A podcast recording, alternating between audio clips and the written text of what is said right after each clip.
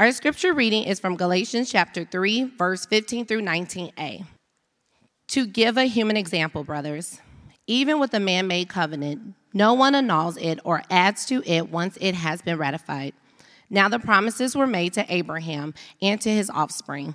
It does not say, and to offsprings, referring to many, but referring to one, and to your offspring, who is Christ. This is what I mean. The law, which came 430 years afterward, does not annul a covenant previously ratified by God, so as to make the promise void. For if the inheritance comes by the law, it no longer comes by promise, but God gave it to Abraham by a promise. Why then the law? This is the word of the Lord. Thanks be to God.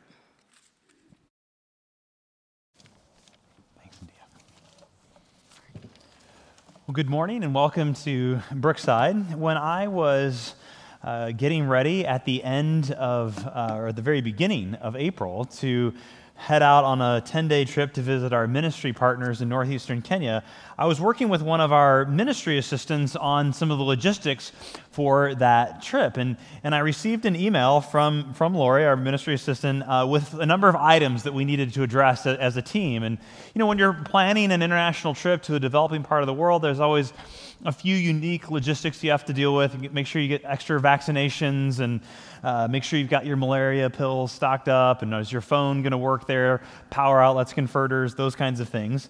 But I was so I was expecting all those in the email, but the item number two on the list of things that she sent in the me- email was, was I have to admit a little bit sobering. She writes, "Leaving the country can trigger the need to put your life in order." And then she says, So here's some things to consider last will and testament, power of attorney, and healthcare proxy. And I, I remember reading that email thinking, Wait, does Lori think I'm going to die on this trip? Um, and I mean, I, I, guess that's a possibility, but something about seeing that in, in black and white. Make sure you have your, your will and testament set up and you've got your healthcare power of attorney all, uh, all set up, made, made that reality come home a little bit starker. Um, and, and, thankfully, though, my last will and testament weren't, weren't necessary. I'm, I'm, i made it back. I'm, I'm, here with you this morning, so that wasn't a, a necessary requirement on this trip that time. But it did get me thinking about wills and, and, and how they work. And, and how do you become an heir in a will? How do you become an heir? How do you receive an inheritance from a will? And, and think about that for a moment. And, and I don't mean just the, the mechanism of, oh, well, someone has to die and then, then I get the inheritance, but how do you actually get written into the will in the first place? How do you actually become a part of the will in the first place? Well, you become a part of an inheritance. You make it into the will by someone making a promise. Uh, making a promise that, that when they die, they will give you their, their action figure collection or their, their you know, complete set of Beatles vinyl record collection, whatever it might be. Maybe if you're really fortunate, uh, they'll, they'll promise you some money in the will. But really, all a will is, is just a, a legal record of a promise.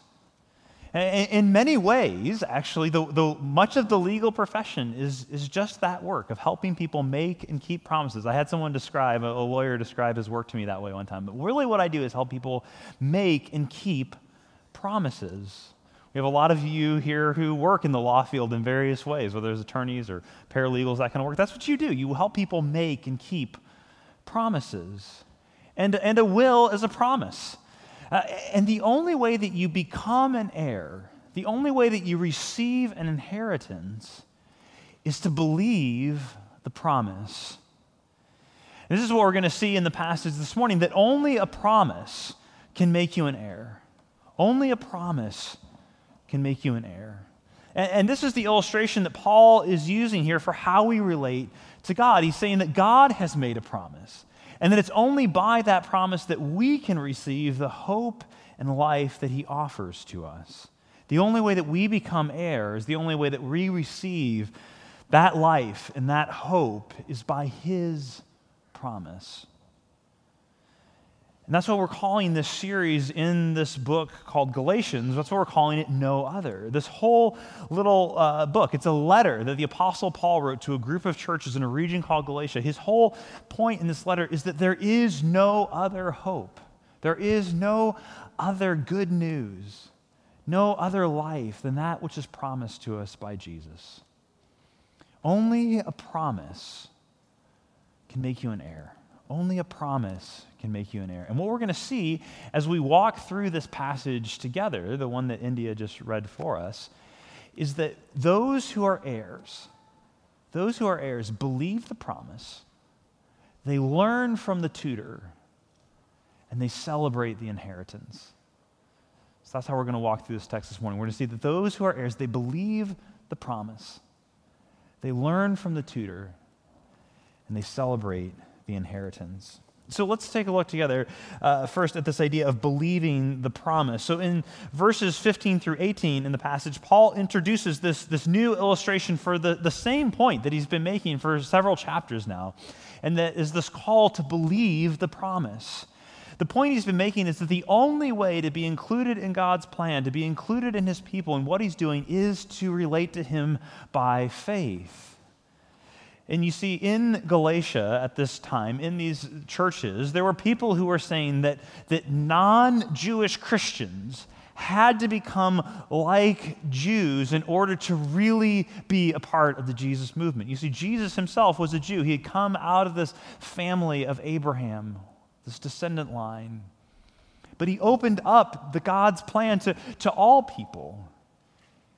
And Paul is saying that you don't have to become a Jew in order to be a Christian. The only way that anyone becomes a Christian is by placing their faith in Jesus, not by keeping Jewish laws. That's the point that Paul is making throughout this letter. But here in verse 15, he introduces a new illustration, a new metaphor to try and help his readers understand what he's getting at.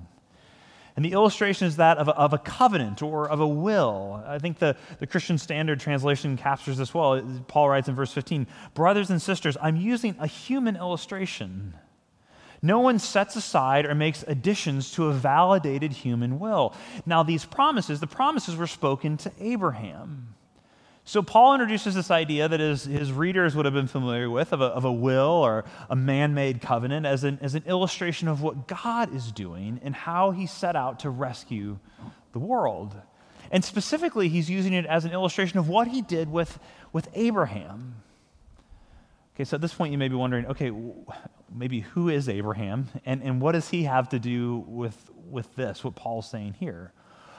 Those are great questions. Um, and we're first introduced to Abraham all the way back in the book of Genesis, the very first book of the Bible. The Bible is a collection of 66 books that all are telling one story that points to Jesus. And the first book of the Bible is Genesis. And it, it opens with God recount, or the, recounting how God creates the whole world, the heavens and the earth. That's Genesis chapter 1, verse 1. In the beginning, God created the heavens and the earth.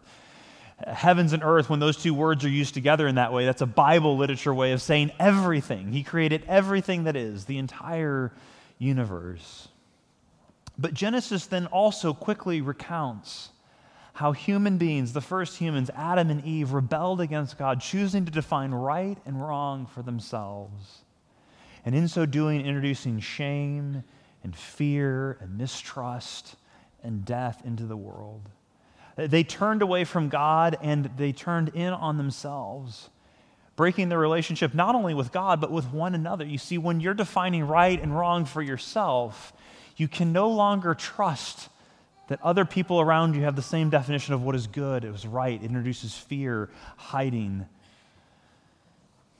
And this is what Christians believe is fundamentally wrong with the world that we do not love God and we do not love our neighbors as we were designed to. And yet, God, in His great mercy, sets in motion a plan that takes the whole story of the scriptures to tell a plan to, to rescue His people, to restore the broken world. And He does this through choosing a particular family a family that he will use to bring blessing, his blessing, his goodness to the whole world, to everyone on the face of the earth. And he chooses Abraham, which, if you know anything about Abraham, you, you realize wait, this doesn't seem like a great choice, God. If you're trying to build a great family, a great nation that's going to bring blessing. Because Abraham was really old. When God first comes to him, he's in his 70s. He's really old and he doesn't have any kids. It's like, huh, okay, God, what are you, what are you going to do with this? You want to build a big family, you want to have a great nation, and you're picking a couple who's old and doesn't have any kids. And yet, when God comes to Abraham and tells him this, Abraham believes him.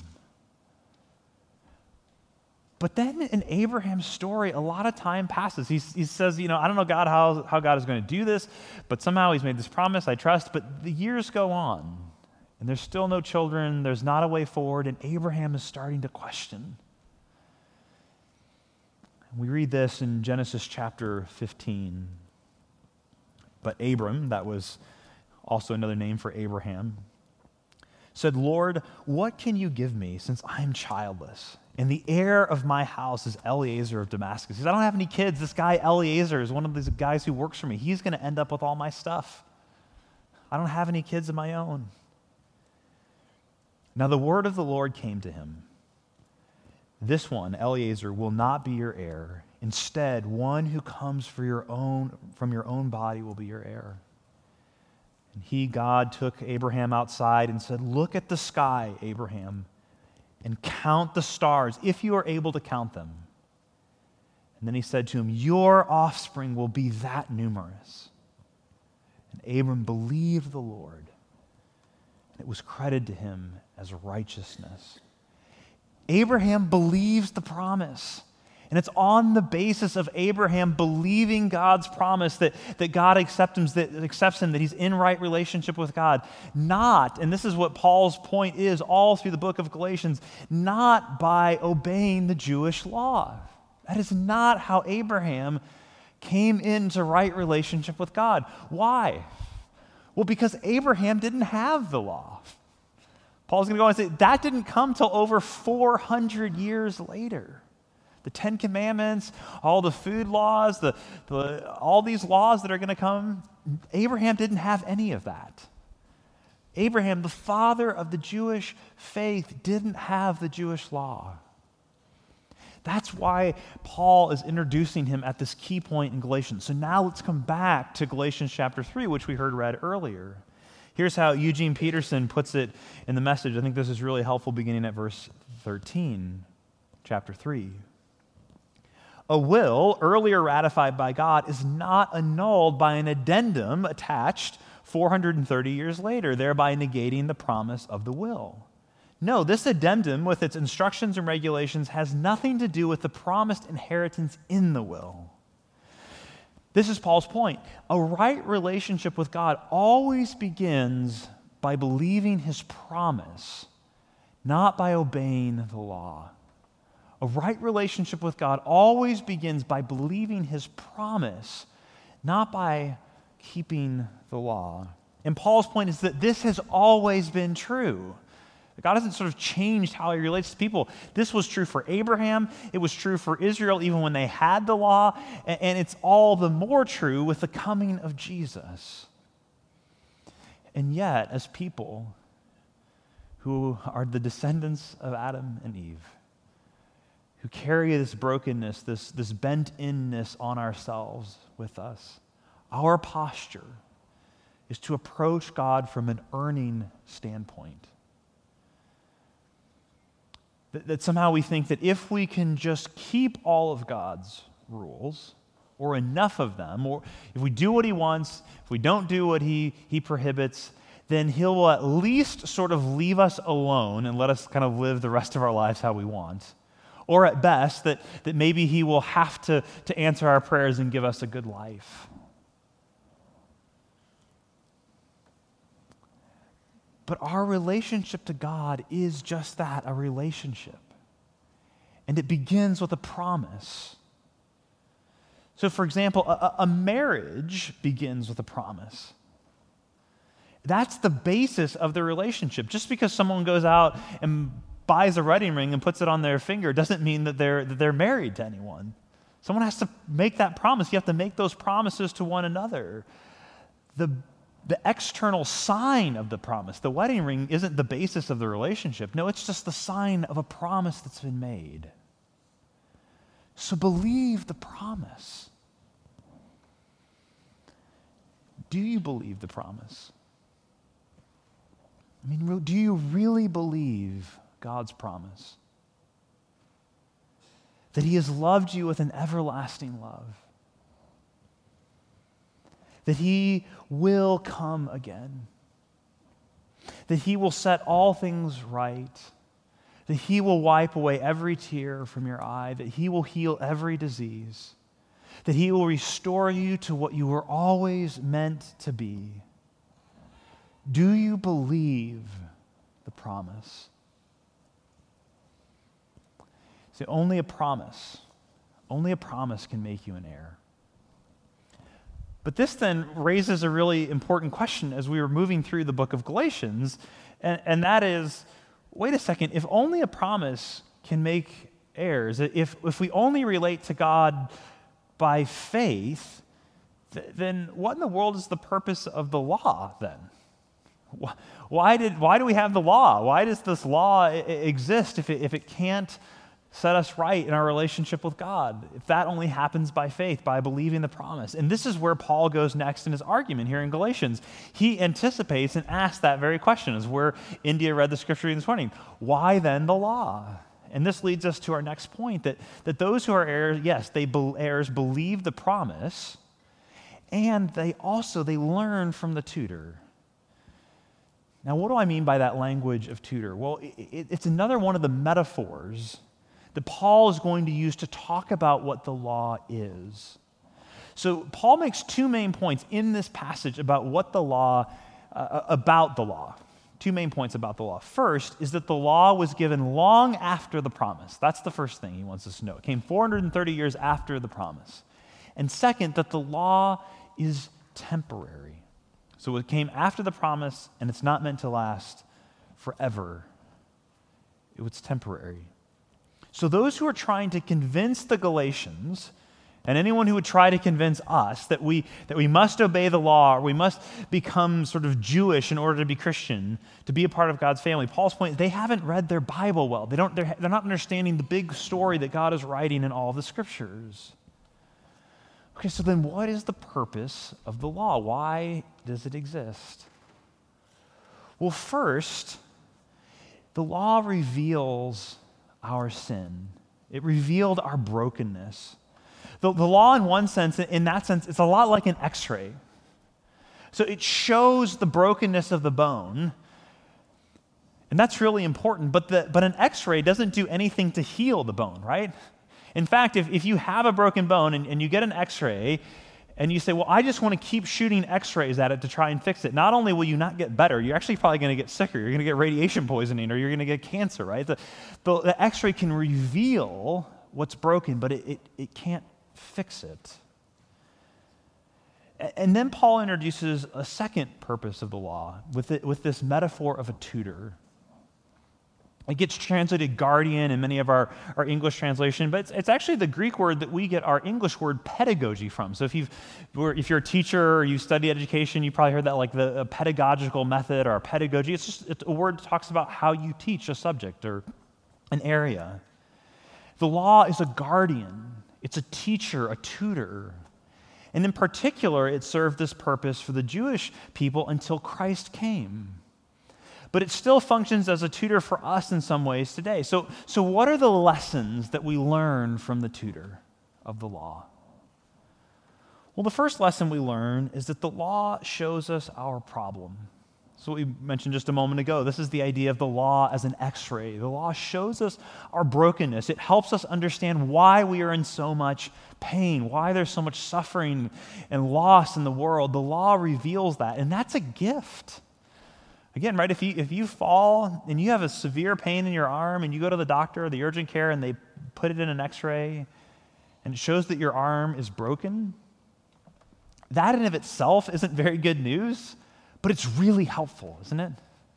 You don't rejoice, yay, my arm is broken, but it's really helpful to know that that's the problem. It's really helpful. So the law, also called the Torah, in the Jewish language, the Jewish Bible, it helps us to understand the brokenness and it helps reveal that we can't, in of ourselves, fix it. And this video from the Bible Project gets at this really well. Take a look. So the story begins with God creating humanity who rebels. And God chooses Abraham to bless all of the nations through his family who end up in slavery down in Egypt, and so God rescues them. Then at Mount Sinai, God makes a covenant with Israel, like an agreement. And all of the laws that Moses gives to Israel are the terms of that agreement. They're like a constitution. And so some of the laws, they're about rituals and customs that set Israel apart from the nations. Other laws are about social justice or morality. And by following these, Israel would show the other nations what God is like. Okay, so the rest of the Torah is just the complete list of laws that Moses gives Israel? Mm, no, the rest of the Torah just continues the story. And the 613 commands are only a selection from that original constitution. And even these have been broken up and placed at strategic points within the story. Now pay attention because you'll see a really clear pattern. Moses gives the first laws to Israel. Yeah, don't worship other gods, don't make idols. And then right after that, there's a story of Israel breaking those very laws. Yeah, they worship the golden calf. And so Moses gives some more laws. And then you get more stories of rebellion. Some more laws, rebellion again, some more laws, more rebellion, and you start to see the point. Right, no matter how many laws, they're just going to continue to rebel. So, at the conclusion of the Torah's story, Moses gives this final speech to Israel as they prepare to go into their new home. And he tells them, You guys, I know that you're not going to follow all of God's laws. You've proven to me that you're incapable. And Moses says the problem is that their hearts are hard and that they're going to need new, transformed hearts if they're ever going to truly follow God's law. So the law shows us our problem and the second lesson that we learn is that the law also shows us that we can't fix the problem. You see, another lesson that we learn is that, the law can't fix the problem. We can't fix the problem. And in fact, the, the more that we try to obey the law, the more we realize how inadequate we are to obey it. For example, C.S. Lewis has pointed out so insightfully that no man knows how bad he is. No person knows how bad they are until they have tried very hard to be good. You don't know how bad you are until you've tried very hard to be good. Have you ever kind of set out on that and say, I'm really going to try to be a good person? I'm going to work really hard at that. And it's only until you really commit yourself to that project that you begin to see the depth of how hard that really and truly is. Because again, if it's so easy to be good, if it's so easy to stop doing, then stop sinning, then do it, right? There's a, there's a great sketch from Comedy Central a number of years ago where Bob Newhart plays a psychiatrist whose only treatment is to tell people to stop it. They, they, they come in, they tell him their problems, he listens kind of thoughtfully, and then he's like, I've got two words, write these down. They, they get their pen out, and then he says, Stop it. And if it was so easy to stop sinning, if it was so easy to be transformed, on our own power by the law to be good on our own, why don't we just do it? Just stop it. Start being good. If it was that easy, wouldn't we already just follow through with all of our commitments and promises and responsibilities to ourselves and to others? But we don't. We don't do those things. Now, listen again to how Eugene Peterson phrases these, paraphrases these verses. This is so helpful. He says, If such is the case, is the law then an anti promise, a negation of God's will for us? Not at all. Its purpose was to make obvious to everyone that we are in ourselves out of right relationship with God, and therefore to show us the futility of devising some religious system for getting by our own efforts what we can only get by waiting in faith for God to complete his promise. And then this is what is so good. For if any kind of rule keeping had power to create life in us, we would certainly have gotten it by this time. If the law could do it, we would have gotten it by this time, and yet we continue to struggle. We continue to break promises to ourselves and to others. So the law functions not only to reveal the problem, it also shows us that in our own power we can't get life by it. So, if in your life you're trying to keep all of the rules, if you're trying to, to be a good person on your own, and you find that you are failing in that and you're despairing in that, actually rejoice. Because the law is doing what it's supposed to do. It's showing that in our own power, you can't do that. It's doing exactly what it's supposed to. It's showing you that you can't do it on your own. So, third, the law shows us the problem, it shows us we can't fix it. And third, it, it, protects us until we receive the promise.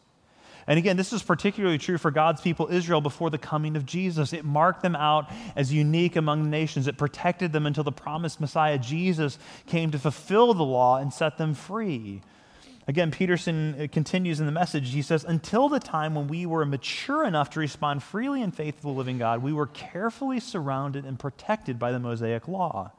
The law was like those Greek tutors, which you are familiar, who escorted children to school and protected them from danger or distraction, making sure the children will get to the place they set out for.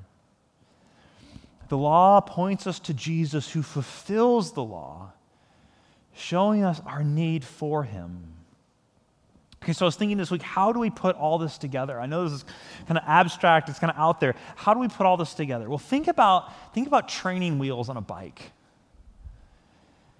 you know, the, the bike, you get the bike first, right? The training wheels are an add on that come after the bike.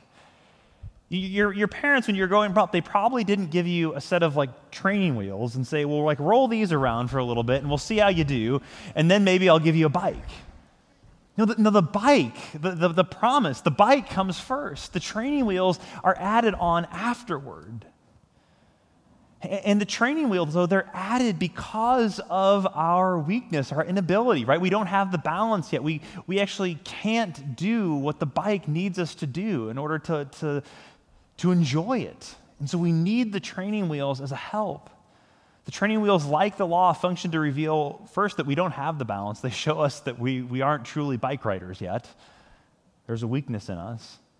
And then they also preserve us, protect us from falling.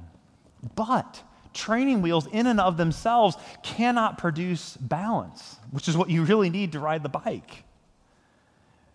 They're a substitute for it. They, they protect us from falling while we're learning balance, but they can't create balance. This is exactly like the law. It shows us our need, it protects us from harm, but it can never bring life in of itself, just as training wheels can't bring balance. And to add another piece to this, the whole point of training wheels is to get rid of them someday, right? They're not meant to be on there forever. They're temporary. They anticipate a moment when we will have the balance to be free to ride on the bike, to enjoy that. And this is Paul's whole point in Galatians. Jesus has taken the training wheels off. He's now there running alongside the bike with us, holding the back of the seat like your mom or dad when you learn to ride the bike. You don't need the training wheels anymore. And his point is if you're trying to go back to the law, it's like you're pushing Jesus away, saying, Jesus, let go of the bike and let me stop and put the training wheels back on. I'd rather do it that way. And Paul's saying that's utter foolishness. You have Jesus empowering you to live the life that He has called you to live. You don't need the training wheels. And to go back to that shows that you don't want Him, you're not trusting Him. So learn from the tutor, but always look to where the tutor is pointing you, to the only one who can give you balance, the, the goodness and life that you need to live as you were created the life, the inheritance that only comes by promise. Only a promise can make you an heir. And those who are heirs, they believe the promise, they learn from the tutor, and finally, heirs celebrate the inheritance. Look at how Paul ends this chapter, the final verses of chapter 3. He writes this. So then, the law was our guardian until Christ came, in order that we might be justified by faith. But now that faith has come, we are no longer under a guardian. We don't need the training wheels anymore. For Jesus, for in Christ Jesus, you are all sons of God through faith.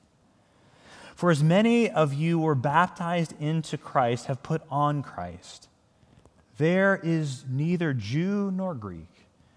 There is neither slave nor free. There is neither there is no male nor female and you are all one in Christ Jesus. And if you are Christ, then you are Abraham's offspring, heirs according to the promise. See, now that Christ Jesus, our King, our Messiah, our rescuer, has come, we are no longer under the guardian. We are no longer under the law. We relate to God by faith. And through that faith, in the promise, we have become heirs. And we are welcomed into this glorious inheritance, into this new family. We're going to talk a lot about, more about that next week, this idea of a new family that we've been adopted into. And this inheritance, it gives us a new unity. Paul says that we are all one in Christ Jesus. And yet, that unity does not erase our diversity. The, the gospel does not erase our uniqueness, but it opens up access and it gives us a new primary identity. So, so when Paul writes there at the end of the chapter, there's no longer Jew or Greek, no longer male or female, he isn't saying that the destiny of humanity is some kind of monolithic, androgynous future. Not at all. In fact, when you look at the book of Revelation, the last book of the Bible, it paints a picture of what God is going to do in the new heavens and new earth. It, it, talks about multiple times every tongue and tribe and nation, this incredible diversity that God created that was his idea is going to be preserved and celebrated in the new heavens and new earth. So, what does Paul mean then when he says no longer any male, female, Jew, Greek? His point isn't that those distinctions of maleness or femaleness, race, and ethnicity, that those things no longer count, that they no longer have any purpose, that they disappear. Rather, his point is that they no longer count as an advantage or disadvantage to knowing God. You are an heir of God not because of your gender, not because of your ethnicity, not because of your pedigree, not because of your socioeconomic standing. You are an heir because of his promise to you. Which means that that promise now becomes your primary identity. It doesn't erase your maleness or femaleness, it doesn't erase your race or ethnicity, but in a sense, it surpasses them. So I'm not first and foremost a man who happens to be a Christian. I'm a Christian who is also a man. I, am not an American Christian. I'm a Christian who is also an American. I'm not a Gorman, first and primarily. I'm a Christian who's also a Gorman my maleness, my Americanness, my, my Gormanness, those are all aspects of who I am, right? Those are all part of me. But the foundation on which they all sit and the roof that covers them all, the first and the last thing about me, the deepest and the highest thing about me, is that I am an heir because of Jesus' promise to me. I'm a child of God. I'm a Christian. That's my identity. That's my inheritance. So celebrate that inheritance. Embrace the unity that we have as brothers and sisters in Christ. Destroy the divisions that separate us within the family. All the while honoring the diversity, which is God's idea and is not erased by our Christianity, but is redeemed and enhanced by it. Only a promise can make you an heir. Because Jesus made and kept the promise the promise to rescue us, the promise to always love us with an everlasting, never giving up love, we are rescued and saved. Because Jesus kept the promise, because Jesus was faithful to us even when we broke our promises to him, because of his faithfulness, we can become heirs. Jesus has made promises to us. He made the promise. He accepted the penalty of our promise breaking so that we could receive an inheritance by believing his promise alone. So now the only way to fail the promise is to not believe it. Have you ever thought about that? How do you fail a promise? There's lots of ways to fail a promise that you make to someone else. But the only way to fail a promise that someone is making to you is to not believe it, to reject it. Jesus, the most faithful one, has made a promise to you.